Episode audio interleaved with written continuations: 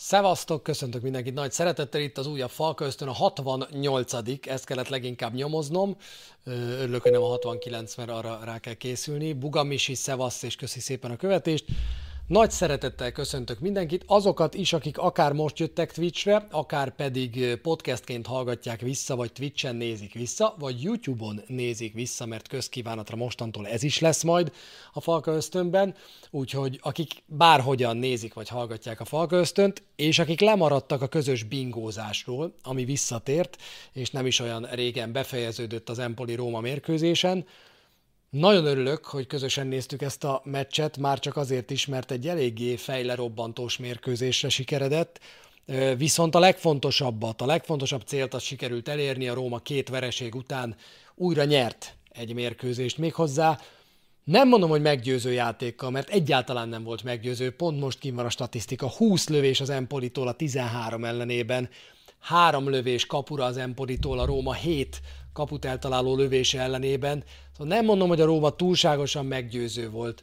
Én őszintén szólva egy picit simább győzelemre számítottam, de egyáltalán az, hogy megvan a három pont, és úgy megyünk neki az Atalanta elleni mérkőzésnek, hogy egy győzelemmel a közvetlen élbolyban lehetünk akkor, amikor elmegyünk az első válogatott szünetre a szezonban, az szerintem egy nagyon nagy dolog, és hogyha nem látjuk a csapati játékát, és erről majd azért érdemes lesz beszélni, de valaki azt mondja nekünk, hogy hat meccs után 13 pontja van a Rómának, tudván, hogy benne volt egy Juve kirándulás, meg benne van azért egy-két, mondjuk azt, hogy egy rázósabb kirándulás Udinében, akkor szerintem azt mondtuk volna, hogy ezt a 13 pontot aláírjuk, és persze azt feltételeztük volna, hogy Torinóban kapunk ki, és Udinéből hozunk el egy X-et, vagy valamelyik gyengébb csapat ellen leixelünk, esetleg az Empoli ellen x vagy hazai pályán valaki ellen becsúszik egy döntetlen.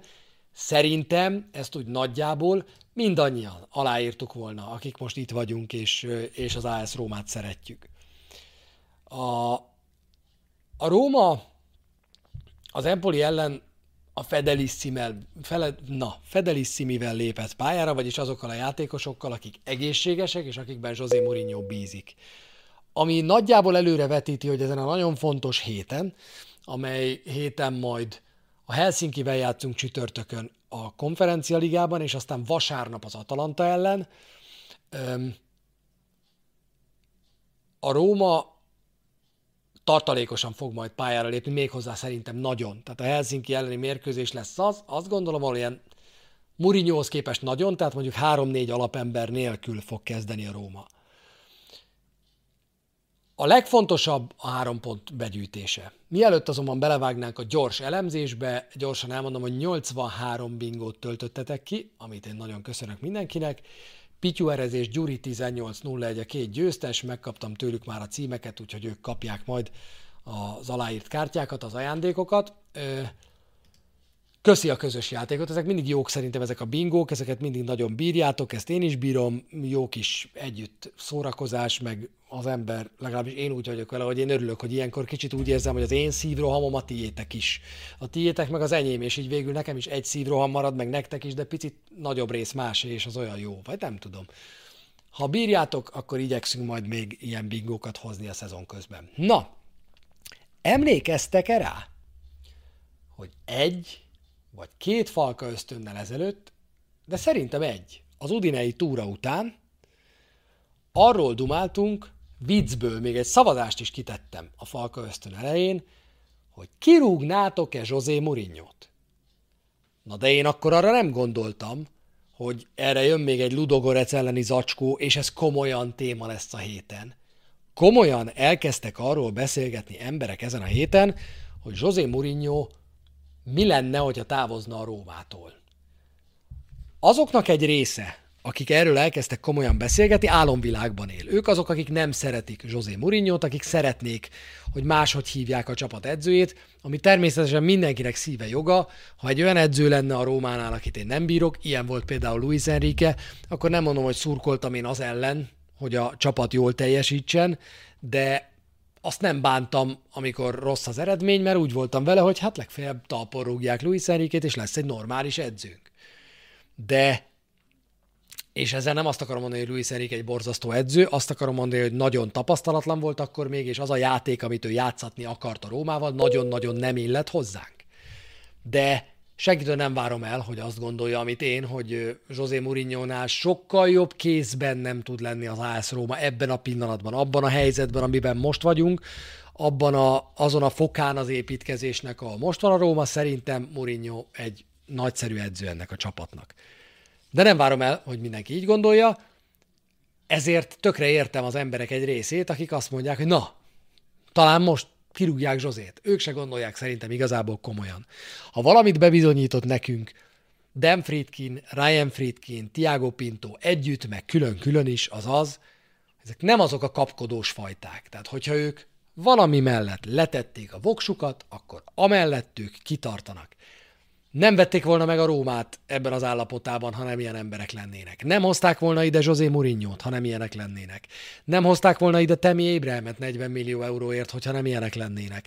Nem hozták volna ide most Dibalát egy plusz két éves szerződéssel, meg Belottit is egy plusz két éves szerződéssel, ha nem hinnének abban a projektben, amit végig akarnak vinni. Ha José mourinho ebben a pillanatban itt te most talporugod, akkor szinte aláírod, hogy ez a Róma nem fog bejutni a bajnokok ligájába, tovább tart ez az újjáépítés, mint egy-két-három szezon, amit ugye a Róma az első pillanatban megmondott, hogy első idény nemzetközi kupába jutás, és ha lehet valami trófea, pipa, pipa. Második idény bajnokok ligájába jutás, és ha lehet valamilyen trófea, meglátjuk. Harmadik idény reális cél a bajnoki cím elérése. Ez a csapat jelenleg terven van. Ennek a csapatnak igen, volt két gyengébb mérkőzése. Az első pár fordulóra nem lehet szerintem azt mondani, hogy gyengé játszott a Róma. Akkor sem, hogyha nyögvenyelősen gyűjtöttük a Salernitánál, a Cremonese, akár a Monza ellen, ott azért kevésbé, de nyögvenyelősen gyűjtöttük a pontokat, nem lehet azt mondani, hogy ez a Róma gyengén játszott volna. A Juventus elleni második félidő oké okay volt, az első katasztrófa, az Udinese elleni meccs katasztrófa, a Ludogorec elleni mérkőzés meg mérkőzést meg kezeljük helyén. A Ludogorec elleni mérkőzés egy Bulgáriában, szaridőben, kedvem sincs oda menni, nem is akarok játszani. Amúgy is kaptunk egy négyes Udinében, amit most itt nem tudunk kiavítani, igazából a hétvégi bajnokit, meg az Atalanta meccset várjuk már. Gyenge mérkőzést játszott a csapat, egy olyan meccsen, amin igazából, ha nem teszi oda magát, akkor semmi nem történik. Nem játszik jól ez a Róma nem játszik jól, nincs jó támadójátéka, és az elmúlt időszakban egy picit meg is recsent a védekezés, és ez nem jött nekünk jól. De arról ábrándozni, vagy arról akár csak egy fél komoly beszélgetést is nyitni, hogy José mourinho ki fogják rúgni az AS Rómától, ezt nem lehet. Tehát szerintem a következő öt fordulóban, legyen bármi, mourinho nem fogják kirúgni. És ezzel most nem mondtam túlságosan sokat, de jön majd azért egy Atalanta elleni meccs, egy Inter elleni meccs. Ha ez két zacskó lesz, akkor se rúgják ki José Mourinho-t. Akkor se rúgják ki José Mourinho-t. José Mourinho egy, a, a projektnek egy szerves része. Mourinho miatt jött ide egy csomó játékos, Mourinho-ra húzták fel ezt a csapatot, igazából ezt egyszer talán én már mondtam, az egyetlen egy dolog, ami miatt aggódom, az az, hogy túlságosan belekormányoztuk magunkat egy picit a José Mourinho utcába, és ebből rohadt nehéz lesz kitolatni, és nem tudom még, hogy az elején, mert már tovább jöttünk egy picit, nem tudom még, hogy ki volt a téve, hogy Zsák utca vagy nem. Van ott valami szögletes tábla, de nem tudom, hogy az egyirányú vagy a Zsák utcát jelöli. Megyünk ezen az utcán, és megpróbálom majd kitolatni, hogy eljön az a pillanat, hogy ki kell, de, de ez szerintem nagyon-nagyon messze van. Tehát két kezemen fel tudom sorolni azokat az edzőket, akik szerintem objektíven most José Mourinho előtt állnak bőven azon a listán, hogy lehet, hogy kirúgják őket. És itt van rajta Allegri, itt van rajta Simone Inzaghi, ott van rajta Italiano, egy csomó edző, akik még szerintem még Szári is előrébb van ezen a listán, hiába kezdett viszonylag jól a Láció. Tehát én nem hiszem, hogy ez komolyan felvetődik, hogy José Mourinho-t bárki is kirúgja, mégis elég nagy meglepő, meglepetésemre a hét azzal kezdődött, hogy erről kezdtünk el viszonylag komolyan beszélni. Aztán eljött az Empoli elleni mérkőzés, az első kellemes meglepetés az volt, hogy Zaniolo leülhetett a padra. Mert arra nem számítottunk, hogy leülhet a padra. Végül azért azt elárulta a mérkőzés, hogy Mourinho, ha teheti, akkor nem játszatja Zaniolót, és aztán ezt nem is tette, annak ellenére, hogy azért égett a ház, tehát azért ennek a mérkőzésnek voltak olyan pillanatai a második félidőben, amikor nyugodtan becserélhette volna őt, amikor mi is azt mondtuk, hogy hát egy Zanioló azért eléggé jól jönne a pályán. Ez a meccs azért még a 71. percben egy-egyre állt, amikor érkezett Temi Ébrahim, de nem cserélt José Mourinho. Ez azt árulja el azért nekem, hogy pár napja vették le azt a kötést Zanioló válláról, azért az ütközéseket még nem bírná, nem igazán akarja még Mourinho játszatni, és szerintem jól teszi, hogy, hogy óvatoskodik. Ha a Helsinki ellen egy sima meccs lesz, akkor elképzelhető, hogy egy 20 percre, egy negyed órára, 10 percre bejön, csak azért, hogy egy picit játékban legyen azelőtt, hogy esetleg az Atalanta elleni meccsen használni kell majd őt. Úgyhogy Jött az Empoli elleni mérkőzés, semmi meglepő a kezdőcsapatban, azt tekintve, hogy egy olyan együttesnél, amelyiknek eh, javítania kell minden áron, Mourinho azokban hisz, akikben mindig szokott. Egy dolgot sajnáltam, hogy Kamara nem kezdett. Az előzetes kezdőben benne volt Kamara, és az, hogy ő nem kezdett, az, az szerintem nem nem sült el jól, mert nem tudtunk meg sokat a csapatról. Sokkal többet megtudhattunk volna erről a csapatról, ennek a keretnek a mélységéről, hogyha Kamara játszik. Egy picit most előreugrom a mérkőzés végére, de azért az is egy elég fontos pillanat, hogy Bove hamarabb jött be, mint Kamara ezen a mérkőzésen. És lehet azt mondani, még nem tudunk eleget szerintem sem Bóvéről, sem Kamaráról ahhoz, hogy ezt kijelentsük, lehet azt mondani, hogy védekezésben Bóve egy hasznosabb játékos, mint Kamara, ne felejtse el senki, hogy Kamara igazából úgy jött Weinaldum pótlására, hogy ugyanaz a típusú játékos, tehát inkább azért az előrejátékban tud segíteni Kamara is, ezért jött talán Bóve ezen a mérkőzésem, Elmondta José Mourinho az előző meccs után, hogy Kamara nincs abban az állapotban még, hogy kezdőjátékos legyen, őt is fel akarják hozni, nincs nála kötelező opció, kölcsönbe hoztuk, 1,2 millióért és 12ért megvásárolhatjuk a szezon közben, hogyha szeretnénk, de nincsen benne semmi kötelező opció. Nem játszik egyelőre Kamara, a Helsinki ellen látni fogjuk. Tehát ami miatt örülni fogunk a Helsinki elleni mérkőzésnek, meg ami miatt érdemes lesz követni, az az, Szerintem látjuk Kamarát, szerintem látjuk újra a kezdőben Belottit, akinek irgalmatlanul kellenek a játékpercek, látszik, hogy a 16-oson belül az érintései még borzasztóan bizonytalanok, tökéletesen látszik, hogy az egész nyarat egyedül dolgozta végig. Fel kell hozni ezt a csapatot, tehát ki kell egyenlíteni a csapat fizikai felkészültségét és állóképességét, erre alkalmas lesz az előttünk álló válogatott szünet, de örüljünk annak, hogy ezzel az Empoli elleni győzelemmel a teher egy picit lekerült a vállunkról az Atalanta elleni meccsre. És elképzelhető, hogy ez azt fogja eredményezni, hogy egy guztustalan, unalmas 0-0-át fogunk látni azon a mérkőzésen, mert mindenketten azt mondják, Gasperini is, aki mostanában elkezdett sokkal taktikusabban közelíteni a mérkőzésekhez, és nem az 5-4-ekre, hanem az 1-0-ákra megy rá inkább, hogy ránéznek mindketten a tabellára, és azt mondják, hogy oké, okay, akkor ebből legyen egy X, az se tragédia, ez is benne van, de azért higgyünk benne, hogy megpróbáljuk az Atalanta ellen, úgy, ahogy tavaly az oda visszát, és ezt egy hazai győzelemmel próbáljuk meg elkezdeni majd. Az Empoli elleni meccsről annyit, hogy pár pillanatról beszélgessünk. Beszéljünk arról, hogy négy kapufa volt a mérkőzésen. Volt, volt egy Dybala kapufa, még az elején, ott nagyon szorongatta a védő, azért szerintem az be lehetett volna rugni. Volt egy Pellegrini kapufa ugye 11-esből, és a tulajdon is volt egy fejes, meg egy lövés Ákpák Prótól, ami kapufán csattant.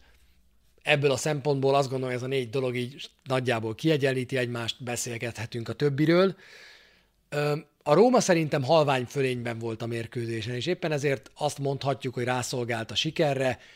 Egészen pontosan az XG egy hazai gólt eredményezett volna, annyit hozott volna, ez meg is született, a Róma teljesítménye pedig 3,9 századot, ebben ugye benne van egy büntető, amit Pellegrini a kapufára rugott, hogyha a büntetőt nem nézzük, akkor azt hiszem, hogy ilyen 2, mindjárt mondom, 78-at kell levonnom, 86 levonok, az 3,29, 3,3, nem, 2,3 lett volna a Róma XG-je. Szóval a kihagyott 11-essel együtt azt hozta ez a mérkőzés, amire a helyzetek alapján várni lehetett, amit a helyzetek alapján számítani lehetett. Nagy helyzetekben a Róma szerintem előrébb járt ezen a mérkőzésen, hat nagy helyzetet dolgozott ki a Róma. Ez egy kimagasló szám, az idén a szériában még ennyire magas számot talán nem is láttam. Hogy egy mérkőzésen egy csapat hat nagy helyzetet kidolgozott volna, ötöt már láttam, hatot nem. Úgyhogy a helyzet kihasználása megint voltak problémáink, de végül is kettő-egyre behúztuk ezt a mérkőzést. Két-két kapufáról beszéltem. A kiadott 11-esről annyit, hogy Mourinho beszélt róla pár mérkőzéssel ezelőtt, hogy a 11-es rúgókat eldöntik, minden mérkőzés előtti jelölik ki. A 11-es rúgókat a Juve elleni meccset megelőzően a sajtájon beszélt erről, mert ott ugye az volt a pikantéria, hogy Csesznyi védett a Róma ellen, vagy Perin, és ez nem volt biztos, hogy melyikük áll majd a kapuban, és azt mondta Mourinho válaszul, hogy nem árulom el, mert akkor annak, aki majd védeni fog, egy napja van feltérképezni, hogy a mi játékosaink hogy rúgják, és melyik játékosunk hova rúgja a 11-eseket. Úgyhogy a gólokról érdemes beszélni még. Dybala gólja az olyan gól volt, amit Dybalától elvárunk. És ezek azok a gólok, amik így a semmiből érkeznek egy rossz tisztázásból, ami a 16-os elé megy, és van egy játékosunk, aki átveszi és be tudja így tekerni belsővel. Gyönyörű szép gól volt a szériában, nagyon kevés játékos tudja ezt így megcsinálni. Annyira magabiztosan lőtte el azt a labdát, hogyha 30 centit téved, akármelyik irányba, még akkor is gyönyörű szép gól lett volna, és nem érte volna el Vikárió egész egyszerűen azért, mert annyira gyorsan jött ez a lövés. Tehát átvétel, puff, belsővel már tekerte is, sansza nem volt reagálni Vikáriónak erre a próbálkozásra. Ez egy nagyon szép gól volt. A gól, amit kaptunk, az azért fáj, mert Cselik ennél jobban játszott a mérkőzés elején, a mérkőzés első fél órájában, de itt nagyon-nagyon elaludt. Ha ezt az egy momentumot leveszem, akkor igen, azt gondolom, amit szerintem ti is.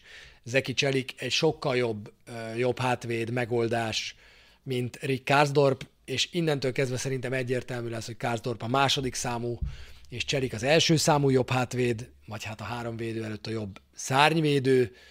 Nagyon jó játszott, de hát a mérkőzés hőse az a Dybala lett, aki a kettő-egyet eredményező gól előtt előkészített, aki aranytálcán kínálta Temi Ébremnek a kihagyhatatlan helyzetet. Ha figyeltétek az élő közvetítést, abban elmondtam, hogy, hogy ezen a mérkőzésen, meg amilyen formában van, úgy pattant el Ébremtől minden labda, mint egy betonfalról, amilyen formában van, csak és kizárólag egy tökéletes labda az ötös környékére, ebből tud ma gólt szerezni.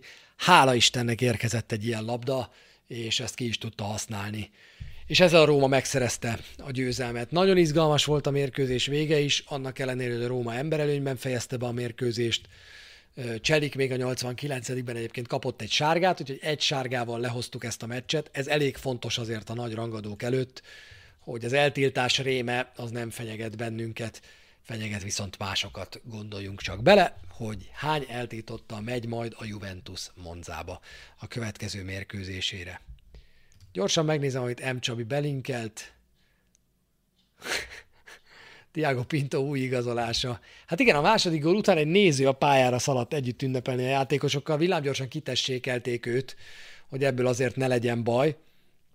Egy újabb ingyenes igazolás az AS Róma keretében. Nyertünk. Ez a lényeg. Ugyanúgy, ahogy tavaly, akkor simábban, most keményen, férfias küzdelemben, de megnyertük ezt a mérkőzést. A meccs legjobbja egészen egyértelműen Paulo Dybala volt, a védelemből Ibányeszt lehet dicsérni, meg a második félidőt dicsérjük még meg egy pillanatra. Még ez az a momentum, aminél szerintem érdemes leragadni, mert akkor, amikor nem megy a játék, akkor azt várod el a csapattól, hogy akarjanak, túrják fel a földet, menjenek. Annak ellenére, hogy az edzőnket José Mourinho-nak hívják, ennek a csapatnak ez az elmúlt időszakban szerintem nem ment. Nem tudom, hogy miért, de most az Empoli elleni második félidő volt az először, hosszú idő után, amin azt éreztem, hogy na, ezek most itt felszántják a pályát, ezek most itt talán addig mennek, amíg gólt nem szereznek. Spinazzola sokkal inkább felvállalta az egy az egy elleni helyzeteket. A 11-es, oké, okay, kihagytuk, de a 11-es szituáció abból lett, hogy Ibányez felvállalt egy előretörést, és megmutatta a csatároknak, hogy hát ne ügyéskedjetek már, hát bárki extra belépne a játékba, akkor itt lehetne zavart okozni. És ez nagyon jól megmutatja, hogy a Matic Krisztante középpálya egyszerűen képtelen arra, ez a két kamion középen képtelen arra, hogy bármit hozzátegyen a támadójátékhoz lendületből. Nincs egy játékosunk, aki középről a 16-os környékére érkezik meg lendületből, mert Pellegrininek fel kell zárkózni a Dybala és Ébrahem mellé, és egyszerűen nem megy. Egyszerűen nem megy ez a, ez a lendületből érkezés a, a, a középpályáról. Nem véletlenül nem megy, hát se Krisztante, sem Matic nem egy lendületes csávó. Egyszer elindulnak, holnap fognak megállni. Nem tudnak gyors lendületet venni, nem is nagyon örül Mourinho szerintem, hogyha erőne, előre mennek, de ez így azért hosszabb távon kevés. Meglátjuk, hogy az Atalanta ellen is ők ketten kezdenek-e. Miért ne így lenne? Nem látok rá értelmes magyarázatot. Ha csak Zanioló nem tud visszajönni a kezdő 11-be, hogy Mourinho ne így küldje fel a pályára a csapatot. Ha nem így lesz, ha nem Krisztánte és Mátics kezd egymás mellett, én nagyon-nagyon meg fogok lepődni. Egy vitás eset volt a meccsen, Krisztante faltja szerintem az nem volt 11-es, majd megmondják az okosok a Moviolában, az olasz sajtóban, hogy miért volt az szerintük. Az történt szerintem, hogy Krisztante felugrott, hátul a védő már tolta, ha téged löknek előre, akkor neked is hátrafelé megy a kezed. Én nem mondom, hogy máshol azt nem lehet tartani, de egy ilyen esetért, ha a bíró nem ítélt 11-est, akkor a VAR ne ítéljen büntetőt. Én azt hiszem, hogy ez így van rendjén. Azt hiszem, hogy nem reklamálnék nagyon akkor sem, hogyha ez a túloldalon történt volna, és így kapott volna valamelyik játékosunk egy orrost. Úgyhogy a második félidő nekem tetszett. A lendület, az akarat, az egész. Szerintem annak ellenére, hogy nyögvenyelős lett, én, én ezért meg tudom dicsérni a csapatot. Egy picit nézzünk körül ebben a fordulóban, hogy mi is történt, nézzük meg a tabellát. A Napoli, az Atalanta és a Milán 14-14 ponttal az első három helyen. A Napoli szerintem erőn felül teljesít, az erőn felül teljesítést azt értsétek úgy, hogy jobban teljesítenek, mint én azt vártam. Még akkor is, hogyha a Spécia ellen most elképesztő, nehéz körülmények között tudták csak begyűjteni a három pontot utolsó előtti perces góllal, már szinte éreztem a 0-0-át, amikor amikor megnyerte a Napoli a mérkőzést, nem örültem Raspadori góljának, úgy tűnik, hogy Spalletti nagyon jól beépítette az új embereket, akik mind hozzá tudnak tenni a játékhoz, de azért Oszimen nélkül van gondja ennek a csapatnak, már pedig Oszimen most, ha jól tudom, akkor egy ideig nem lesz. Ahogy nincs Zapata sem az Atalantában, és ez egy egészen más játékot követel Gasperiniéktől, de hogyha megnézitek, ez a csapat alapjáraton egészen mást játszik, mint tavaly. 10 gólt szerzett az Atalanta hat mérkőzésen, de csak hármat kapott. Ez a komplet szériá legjobban védekező csapata az Atalanta. Meg kell próbálnunk ezt a védelmet feltörni majd a következő mérkőzésen. Azt fontos hangsúlyozni, hogy azért nem azért van, hogy az Atalanta 10-3-as gólkülönbséggel áll, mert valami szuper murinyós, extra védekezős, park the bus futballt játszat velük Gasperini, hanem azért van, mert jól áll a lábán a védelem. Kim, vagyis hogy borzasztó gyorsan összerakta ezt a védekezést Gasperini, onnan azért nagyon ember nem hiányzik, elől meg hol az egyik holland, Deron vagy Kopminers, hol, hol, hol mások hozzák a saját formájukat. Ami megváltozott az Atalantában, az ez a, ez a nyüzsgés nincs a csapatban. Tehát ha valaki megnézi, hogy az elmúlt években, Palomino kösz, ha valaki megnézi, hogy az elmúlt években hogyan játszott az Atalanta, akkor azt fogjátok látni, hogy folyamatos pozíció cserék voltak, és nem csak vízszintesen, tehát a középpálya, a támadósor, meg a védelem tagjai között cserélődtek az emberek, hanem függőlegesen is. Tehát szépen fogta magát, toloj, előre mehetett bármikor a középpályára, akár a támadósorba is. Folyamatosan, rugalmasan cserélték a játékosokat az Atalantánál, és ettől volt félelmetesen élvezhető, látványos, váratlan a támadójáték, és élvezhető, látványos és számukra időnként fájdalmas a védekezés összekeveredése, amiből aztán a kapott gólok születtek például ellenünk. Ez az Atalanta egy jó csapat, egészen máshogy játszanak, mint eddig, de nem az alapfilozófia változott, egy icipicivel kevesebb kockázat van az ő játékukban. Nem akarom belebeszélni a mérkőzésbe a 0-0-át, nagyon nem lepődnék meg rajta, hogyha a Róma-Atalanta egy gól nélküli döntetlennel végződne. Ne így legyen, próbáljuk meg megnyerni azt a mérkőzést, mert nekünk előzni kell. De visszatérve, 6 meccsen szerzett 13 pont, akik ide járnak tudják, hogy az nem rossz, hiszen hogyha két pontot szerzel átlagban, akkor elvileg meg tud neked lenni a BL pozíció. Most azért egy keményebb időszak jön, Atalanta, Inter, és aztán nem sokára november elején ugye jön majd a Láció elleni rangadó is, úgyhogy elég kemény mérkőzések vannak kilátásban. Az Atalanta éppen egy apró bukta után, egy Cremonese elleni hazai egy-egy után van, a Bolonya megverte edzőváltás után a Fiorentinát 2-1-re, Arnautovics ugyanakkor belesérült ebbe a győzelembe, most aztán bánhatják, hogy nem vitték el Somurodovot. A Láció megverte a Veronát, az Udinéze megverte a Sassuolót, mint egy aláhúzva, hogy mit értek el ellenünk. A Milán mérkőzéséből sokat nem láttam. A Sampdoria Milán meccs összefoglalóját láttam, Leo piros lapjára viszont most egészen őszintén megmondom nektek, hogy nem emlékszem. Azt tudom, hogy vitás körülmények között született, de most mindjárt jön az élő YouTube cucc, és akkor biztos, hogy azonnal be fog ugrani. Mert tegnap este én ennek a meccsnek az összefoglalóját teljes, teljes halálomban, de megnéztem. Azt mondja, hogy zsírugóját láttam, piros lapot még, az is lehet, hogy nem láttam a pirosat? Ja, itt van le a pirosa. Há, egy ollózási kísérlet, ami után Leo mehetett eh, zuhanyozni. Nagyon nehéz eset az ilyen. Ez egy második sárgás ö, eset volt, és második sárgát adnak arra, amikor te veszélyezteted az ellenfeledet, és akkor, amikor valaki ollózik, akkor ez benne van a játékban szerintem, hogy kapsz egy második sárgát. Én Leaot nagyon bírom, Szerintem ez tipikusan az a helyzet, amikor nagyon szar helyzetbe hoztad a bírót ezzel az ollózással, mert ha nem állítanak ki, akkor az ellenőr feljelenti a mérkőzés után, ki kell állítanod. Tehát én szerintem, amikor van egy játékosnak egy sárgája, és egy ollózási kísérletnél fel, fejbe rúgja az ellenfelet, az ak- akkor nem nagyon mérlegelhet. Én szerintem ez piros lap, és második sárgával piros, és, és szerintem, szerintem ez van. Öm, Juventus. Tegnap este haverom ír, hogy egy-kettő a Juve meccs, mindenképpen nézzem, mire bekapcsoltam, már kettő-kettő volt, és utána ott maradtam, és elkezdtem nézni a mérkőzést, láttam a szögletet, láttam a gólt, és láttam azt, hogy elveszik Les miatt, Milik gólját, És én nem vettem észre, ugyanúgy, ahogy a játékvezetők, meg ugyanúgy, ahogy a VAR sem, nem vettem észre Kádrévát.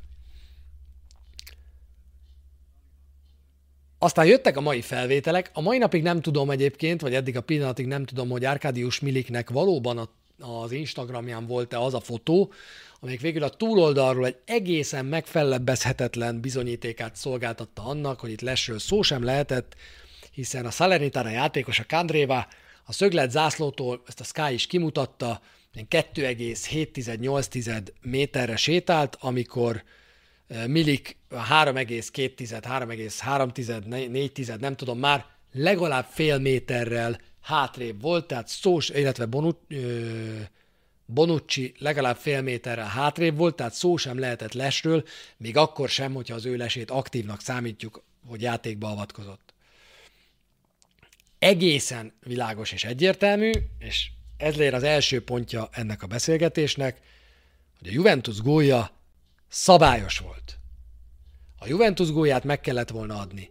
Legkésőbb ezt akkor tekinthettük véglegesnek, amikor ma az olasz uh, játékvezetői bizottság egy olyan közleményt adott ki, amit nagyon-nagyon nehezen lehet védeni, valamit mondani kellett, de szerintem ennél jobbat is ki lehetett volna találni. Azt mondták az olasz játékvezetői bizottságnál, hogy nem állt rendelkezésre az a felvétel, amely megmutatta volna Kandréva pozícióját a szöglet pillanatában. Ennél nevetségesebb, ennél cikibb, ennél szánalmasabb indoklás nem létezik. Értem, hogy nem tudsz mást mondani, ez egy komplett, blőd hazugság.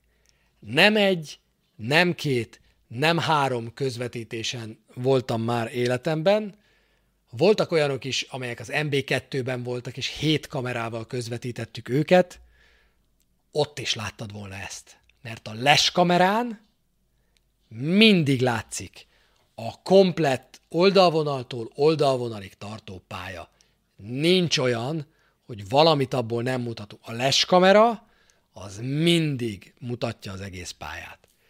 És hogyha a varszobába pont a les kamera képe nem érkezik meg, akkor üzenem a kedves olasz kollégáknak, hogy elég nagy a baj, nagyobb, mint én gondoltam, mert akkor nem 5-6 dilettáns, hanem 40 dolgozik ott. Ez egy hazugság. Én nem tudom, hogy miért ezt a hazugságot találták ki. Ebben a pillanatban szerintem jobb lett volna azt mondani, hogy láttunk mindent, nem vettük elő annak a kamerának a képét, amelyiknek a kamerának a képét elő kellett volna venni. Biztos vagyok benne, hogy ott volt a kép, és biztos vagyok benne, hogy akinek ez a dolga lett volna, az nem kérte be a leskamera képét, annyira biztos volt benne, hogy ott a sarokban nincsen játékos. Több téma van ezzel kapcsolatban, és nem is tudom, hogy melyikbe kapjak. Kezdjük magával a varral. Borzasztó az, hogy még mindig 5 perceket videóznak, borzasztó az, hogy nincsen egy objektív, egységes képe a varozásnak Olaszországban, ennek nyilván anyagi okai vannak, hogy gondolom, hogy anyagi okai vannak, és borzasztó az, hogy még mindig, és ez már az egész labdarúgásra vonatkozik, még mindig az van, hogy ami alapján a játékvezető ítélt, az nem tudjuk, hogy mi volt.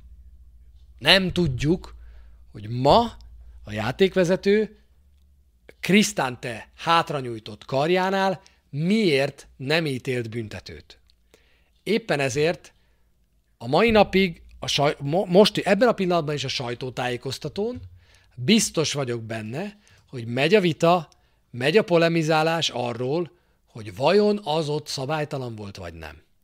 Ezzel az a nagyon nagy probléma, hogyha a játékvezetőnek kötelezettsége lenne elmondani azt, hogy miért ítélte azt, amit, akkor ezzel rengeteg-rengeteg vitát tudnánk megelőzni. De addig, amíg ez nem kötelezettsége a játékvezetőnek, addig folyamatos viták fogják övezni, még órákkal, napokkal a mérkőzés után is azt, hogy mi miért történt a meccsen. Mert van, hogy eszébe jut a játékvezetői bizottságnak, hogy valamit legalább kiadjon, van, hogy egyáltalán nem jut eszébe, mert lapít és kushad, és van olyan, hogy kiadják ezt a közleményt, mint amit a Juve elleni meccs után, ami aztán egy totális blödség, és inkább nem mondtál volna semmit. Ez a klasszikus eset, a nem baj, ha valaki hülye, csak legalább szorgalmas ne legyen.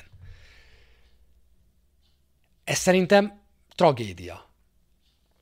Nem tudom, hogy hányan néztek kosárlabda ebét, nem könnyű, de ha valaki nézi a kosár ebét, és néztétek bármelyik magyar meccset, azokon is volt videózás soknak érzem, károsnak érzem, és rossznak érzem, és most a másik véglet felől jövök, azt, hogy a játékvezetők egymás közti beszélgetését akkor, amikor visszanéznek egy vitás esetet, én hallom. Nem akarom hallani. Szerintem árt a kosárlabdának az, hogy én ott hallom azt, amiről ők beszélgetnek. Elhangozhatnak olyan érvek, és innentől kezdve már a jó bíró, rossz bíró vitába megyünk bele, de szerintem egy jó kosárlabda bíró igenis mérlegel. Egy jó futballbíró igenis mérlegel. Egy e, Pulsanyinak volt egy fantasztikus története, Isten nyugosztalja, amikor elmondta, hogy egy Fradi Újpest meccsen az történt, talán már itt is meséltem, hogy, hogy ö, iszonyatosan felrúgta valaki Simon Tibit. De iszonyúan. Úgy, hogy pörgött, forgott, pattant volna fel, és ment volna utána, Pulsanyi ott maradt, és ott, ott állt fölötte, és azt mondta, hogy térdeljen le, és kösse be a cipőjét. Mire Simon Tibi eléggé idegállapotban mondta neki, őt is Isten nyugasztalja, hogy de hát nincs, de nincs kikötve a cipőm. Hát én megyek tovább sporét, kett, kettét tépem, megfojtom, megölöm. Kösse be a cipőjét, ha nincs kikötve, akkor előbb kösse ki, aztán kösse be, mondta neki Pulsanyi. Simon Tibi kikötötte a cipőjét, aztán elkezdte bekötni, és közben elmondta neki a litániát Pulsanyi, hogy na ide figyeljél. Én tudom, hogy téged most irgalmatlanul felrúgtak, én ezért fogok adni egy sárgalapot. De hogyha te itt most megtorlást tervezel, ha azt gondolod, hogy itt a 15. percben az én kezemből azért fog kicsúszni ez a mérkőzés, mert te most utána mész a nem tudom kinek, és agyon fogod rúgni azért, mert beléd állt, akkor a következő faltodnál úgy repülsz ki a pályáról, hogy a lábad nem éri a földet. Na most, ha neked az kell, hogy egy Fradi Újpest derbiből te 75 percet ne játszál, és te legyél a bűnbak holnap, amiért 10 emberre játszottatok 75 percig, akkor nyugodtan, akkor csináljad. De bármilyen faltot követsz el rajta, ki foglak állítani. Simon Tibi fölállt, bekötötte a cipőjét, és normálisan játszott tovább, Pulsanyi pedig megakadályozta, hogy egy Fradi Újpest a 15. percben rommá menjen emiatt a szabálytalanság miatt. Ez különböztet meg egy zseniális bírót, egy tehetségtelen a paragrafusokhoz, a szabálykönyvhöz, bötűről bötűre ragaszkodó, Olaszországban is gyakran feltűnő, önmagára rendkívül büszke, a tekintélyét mindennél fontosabbnak tartó aktakukactól. Mert ilyen bírók vannak a szériában is. De én nem akarom azt hallani, hogy ők mit beszélnek egymás között. Pont azért nem akarom hallani, hogy ők mit beszélnek egymás között, hogy mit beszél a VAR a játékvezetővel, hogy mit beszél a kosárlabda Európa bajnokságon két játékvezető egymással, amikor visszanéznek a monitoron valamit. Nem akarom hallani, hogy miről beszélgetnek, mert az az ő dolguk közöm nincsen hozzá. Nem tudom, hogy mi történt az előző öt percben, nem tudom, hogy miért ítélik majd azt, amit. Fogalmam nincs, hogy ugyanez a játékos a bordájára kapott már egy irgalmatlan könyököst három perce, vagy sem, és nyilván ezt nem is akarják előttem elmondani. Szerintem azzal, hogy a játékvezetőket a kosárlabda elbén már a monitorozás közben halljuk, azzal ártunk a sportágnak óvatosan fogalmaznak, nem hangzik el az, aminek el kell hangoznia. Adott esetben, miután nem tudnak egymással őszintén beszélgetni, adott esetben rossz ítélet születik. Azért, mert a nyilvánosság előtt zajlik az egész. De, miután megszületett a döntés, és nem tudom, hogy ezen miért kell ennyit gondolkozni, mert az NFL 15 éve kitalálta. Miután megszületik a döntés, hallani akarom, hogy mi történt, hallani akarom, hogy a játékvezető mit ítélt, és miért ítélte azt, amit. Ennyi! Hát nem olyan irgalmatlanul, rohadtul nehéz ez. A játékvezető fülesét be kell tudni kötni a közvetítésbe 2022-ben. Hát, könyörgöm, az Árki Attilának szólok, akitől ezt a fantasztikus, csodálatos audiotechnika mikrofont is kaptam aiba, amikor szétment minden a házban, még egyszer köszönöm, vegyetek audiotechnika cuccokat, nem reklám, de akkor is. Szóval, hogy ha neki szólok, azt mondja, hogy Csabikám, mikor van a következő forduló? Kiugrunk, megoldjuk. Ennyi. Meg lehetne oldani ezt a var kérdést, akarat, elszánás kérdése az egész.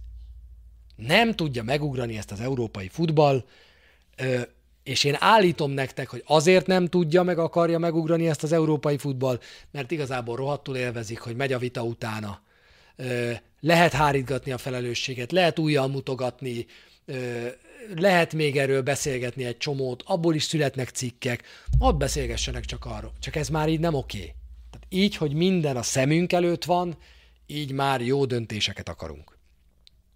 És, és még egyszer mondom, 2022-ben ez egy egyszer egy. Semmi bonyolult nincs benne.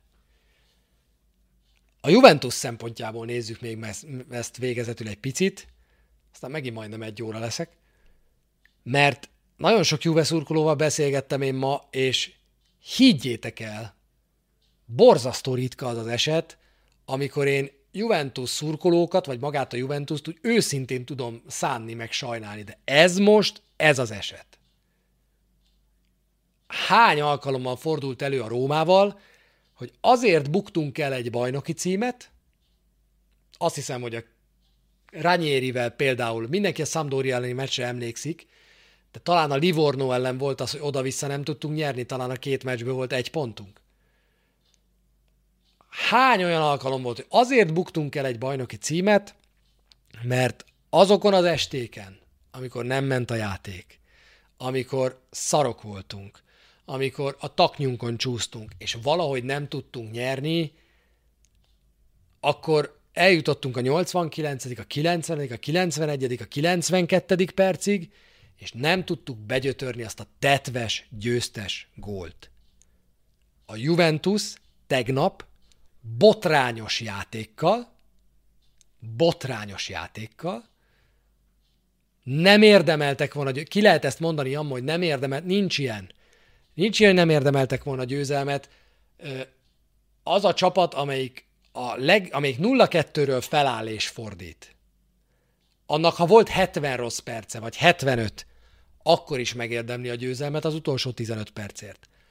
A Juventus tegnap pontosan egy olyan mérkőzésen nem nyert egy irgalmatlanul ordító játékvezetői baki miatt, amit véres verítékkel megnyert volna. És egy ilyen meccsen a szezonot fordulhat meg. Gondoljál bele, hogy eddig hogy játszott ez a Juventus? Hát körülbelül úgy, mint mi. Hígfos. Ha egy ilyen meccset meg tudsz nyerni, ha egy ilyen meccset meg tudsz fordítani, és te a végén 3-2-re nyersz, akkor azokból a cikkekből, amelyek az év, a hét elején arról szóltak, hogy Massimiliano Allegri, igen, vajon, hogyha a hétvégén nem sikerül a Salernitana ellen, akkor lehet, hogy hm, talpon rúgjuk? Nagyon sima volt az a Paris Saint-Germain meccs, nagyon-nagyon gyenge ez a bajnoki rajt. Hát igen, ott voltak a grafikonok a gazettában, hogy milyen szarul kezdtek ma a bajnokságban a korábbiakhoz képest, szépen ment az idei vonal a tavalyi, meg a tavaly előtti alatt arról szólt minden, hogy Allegri talpon rúgják-e. Milyen hangulat van most a Juventusnál egy ilyen 2-2 után, és milyen hangulat lenne, hogyha ezt a tegnapi meccset 3-2-re megnyerik. És mondom még egyszer, én nem akarom védeni őket, de azért sportúságíró vagyok, nem csak véres szájú római, meg nem a 38. fordulóban tartunk, hanem a hatodikban, tehát könnyen mondom, de ezt a meccset a Juventus tegnap megnyerte. És ezt egy ócska, tróger játékvezetői sunyiskodás elvette a Juventus-tól. Sajnálom a Juventus-t? Nem sajnálom én a Juventus-t, de az, hogy egy botrányos bírói döntés áldozatai lettek, most az tény. És amit viszont egyértelműen sajnálok, az az, hogy most két évig erre fognak majd mutogatni, amikor majd segítik őket minden bírói döntéssel, hogy aha, persze Csabika, emlékezzél arra, amikor a Salernitana ellen a Rómával mikor történt ilyen? Úgyhogy iszonyatosan kellemetlenné kezd válni ez a var. Én állítom nektek, hogy nem egy nem két, nem vállaltam nagyot, nem egy nem két ilyen sztori lesz még a következő időszakban, mire Olaszországban valaki végre észbe kap. Ha az kell, hogy ilyen bakik legyenek, és akkor fognak észbe kapni, ám legyen, engem nem zavar, és valószínűleg, hogyha a Juventusszal történik, úgy egyetemesen az olasz futball akkor jár a legjobban, mert, ez azt fogja jelenteni, hogy tesznek is talán ellene valamit. Na, hát a franc se gondolta, hogy a legnagyobb rend ma a Juventus védelmével lesz majd, vagy telik majd, de hát ez van, mert ezt, ezt tényleg tűrhetett. Tehát a jövő héten velünk történhet meg ugyanez a jövő héten velünk történt meg ugyanez, és akkor itt fogunk majd anyázni. Ami velünk történt az előző szezonban, az pontosan erről szólt, botrányos bírói dönt, pont ahogy Giallo Rossi írja, hat játékvezetőt döntött, tiltottak el tavaly a Róma elleni ténykedésüket követően. Meg var játékvezetőt. Nem akarok ö, belemenni itt a végén az Ilari Blázi Totti csatába, ezt meghagyom a Bliknek, egész meglep, hogy nem kapta föl a magyar bulvár sajtó annyira, mint én gondolom, vagy csak nem olvasom, nem tudom, az olasz az már nagyon fölkapta. Tehát ott a Covidot befejezte, a Covidot lezárta az orosz-ukrán háború, Olaszországban az orosz-ukrán háborút lezárta a Totti Ilari Blázi vállása, a Gazetta már tele van mindenféle cikkekkel, hogy akkor hogy fognak megosztozni majd a, a vagyonon, meg a mit tudom én, meg hogy ki kit csalt meg először, meg úgy kezdődött, hogy ő csalt meg. Mit? Engem ez nem érdekel. Tökre sajnálom a családot. Én sajnáltam már Totti fiát akkor is, amikor amikor tiranában voltak, és egy nyugodt pillanatuk nem volt, nyilván akkor már a sztori kellős közepén voltak. Sajnálom ezt az egészet. Én minden vállást sajnálok, nem mondom, hogy nem lehet botlani egy házasságban, meg nincsenek nehéz időszakok, de amikor vállása vége, az mindig szar, és az, hogy ez most a kirakatban, a nyilvánosság előtt zajlik, azt én nem biztos, hogy elviselném, Tottiék meg ezt választották, az az igazság. Tehát amikor valaki úgy házasodik, hogy azt a Sky élőben közvetíti, oké, okay, jótékony célra ment a komplet bevétel, minden jogdíj, amit kaptak, ez egy nagyon szép dolog, ettől még igényed az, hogy a te esküvődet egy kereskedelmi televíziós csatorna élőben közvetítse Olaszország számára, akkor aláírod azt, hogy a vállásoddal ugyanez fog történni, ha lesz.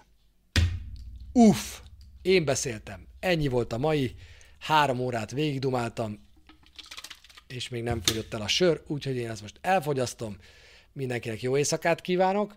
Ne felejtsétek el, hogy a hétvégén, én se felejtsem el megnézni, a hétvégén azt hiszem, hogy vasárnap fogunk majd játszani, és hogyha ez így lesz, akkor a jövő héten a megszokott időben jelentkezünk majd. Így van, vasárnap Róma Atalanta 6 órakor a sporttelevízióban majd, és akkor ez azt jelenti, hogy jövő héten a szokott időben fogunk majd jelentkezni hétfő este 9-kor. Meccs közvetítés, most nem tudom, hogy lesz-e az elkövetkezendő időszakban, még mindig rengeteg a meló, ami irodai aktakukat, én is az vagyok, mint egy betanított játékvezető, úgyhogy sok a meló, de még az is elképzelhető, hogy valamikor valami meccs le fog majd esni nekem. Köszi szépen, hogy itt voltatok, mindenkinek jó éjszakát kívánok, jó pihenést, egy a lényeg, Empoli Róma, egy-kettő, egy pontra vagyunk az első helytől. Szevasztok!